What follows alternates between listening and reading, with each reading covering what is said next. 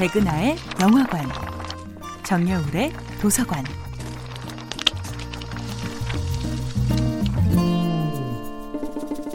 안녕하세요. 여러분과 아름답고 풍요로운 책 이야기를 나누고 있는 작가 정여울입니다. 이번 주에 만나보고 있는 작품은 톨스토이의 안나 까레니나입니다.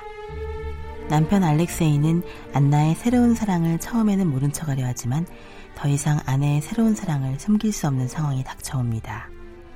경마를 즐기던 브론스키가 경주 도중에 낙마하여 말의 등뼈가 부러지는 사고가 일어납니다.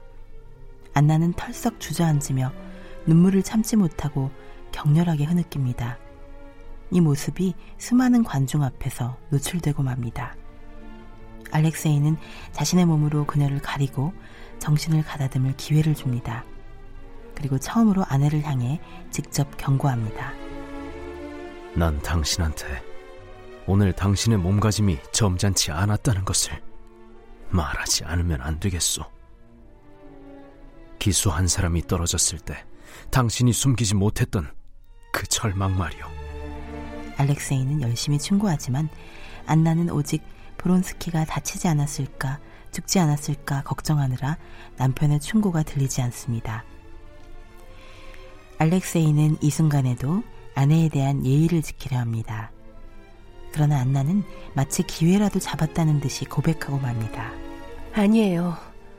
당신은 잘못 알지 않았어요. 난 그분을 사랑하고 있어요.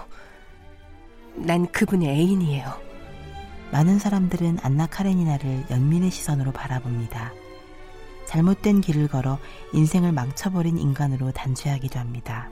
그러나 안나는 마음이 이끄는 삶을 원합니다. 자유를 꿈꾸는 삶, 사랑의 길을 따르는 삶을 원합니다.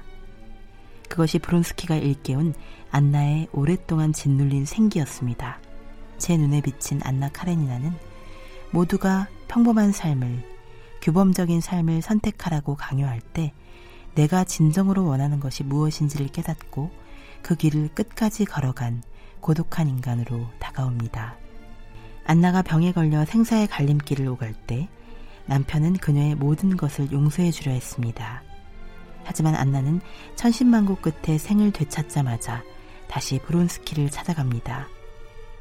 그녀에게 남편은 마지막 순간 용서를 빌고 싶은 대상이긴 했지만 살아남을 수만 있다면 반드시 함께하고 싶은 사랑의 대상은 아니었던 것입니다. 정여울의 도서관이었습니다.